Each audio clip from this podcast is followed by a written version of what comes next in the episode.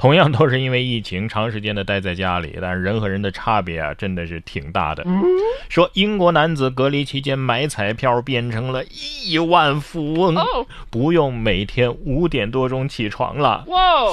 根据《每日邮报》四月二十二号的报道，英国的一名三十八岁的单亲爸爸叫瑞安·霍伊尔，因为疫情期间无事可做，他干嘛呢？在网上购买彩票，结果呀，中了。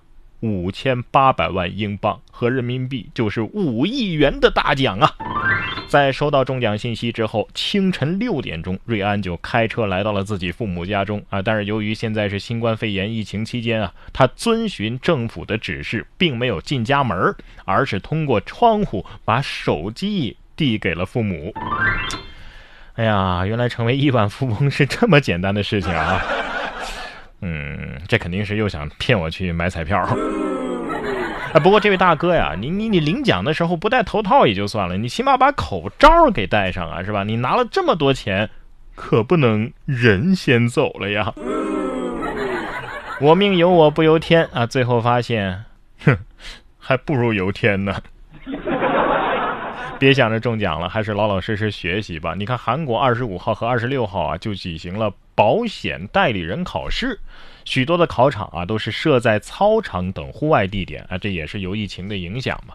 七千多考生啊，全都戴上了口罩，经过体温检测、手部消毒之后啊，才能入场。在考试的过程当中，每人是单独一张桌椅，彼此之间啊间隔有五米。但是由于二十五号狂风劲吹啊，考生们是吃了不少的苦头。有的考场啊，椅子被刮跑了，试卷啊也是散落一地，监考老师们不得不跑着去追呀。这不是作为学渣的我当年最想发生的事情吗？啊，天助我也呀！风婆婆可能是这么想的。好啦好啦，都别撑着啦！我知道你们及不了格，都赶紧交卷吧。哎，别追了，别追了，万一着凉了，感冒发烧，小区都回不去了。一直这么待在家里啊，其实也不现实啊，总得有人出来采购生活用品，对吧？这不嘛，四月二十三号，日本大阪的市长啊就建议了。啊，疫情期间呢，最好啊由男性外出采购日常用品。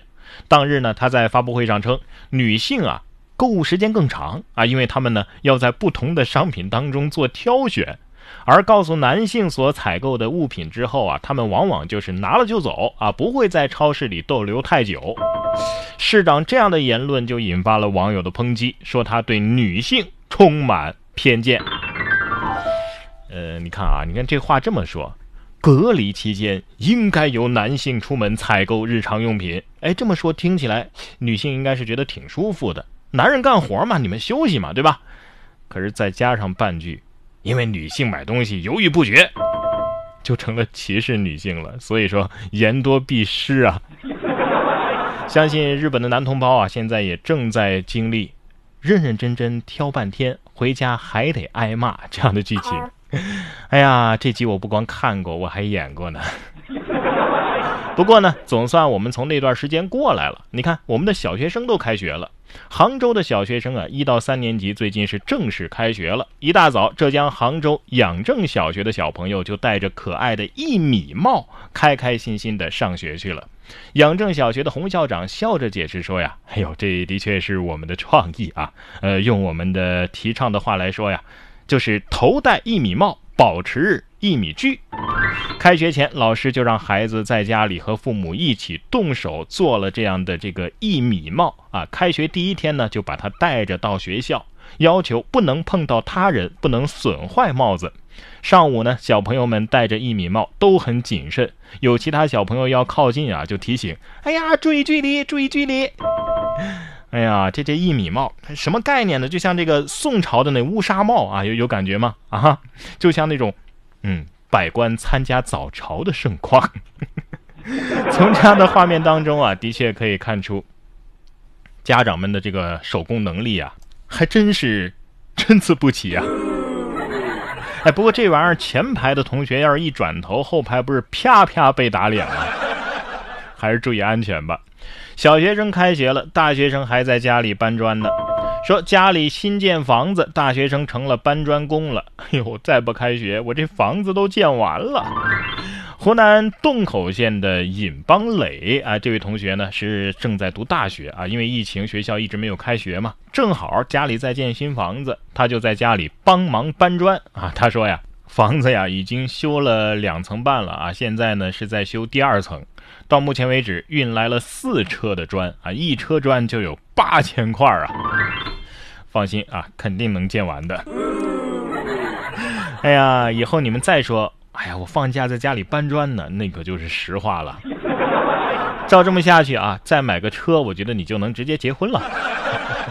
大学生在家里搬砖没什么，再这么下去啊，我感觉猫都能上大学了。说近日啊，广东佛山一段网友在家里逗猫的视频在网上走红啊。视频当中呢，陈女士在字帖上练字儿，哎，她故意写下“杀猫”“吃猫肉”啊等等这样的字样。哇！这个小猫看了之后呢，像看懂了一样，用小拳拳强烈反抗。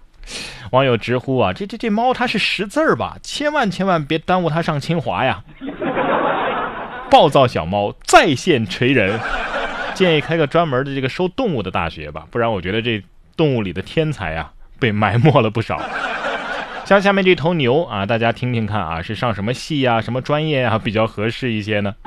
说牛被射杀五次还没死，被主人当了吉祥物来饲养。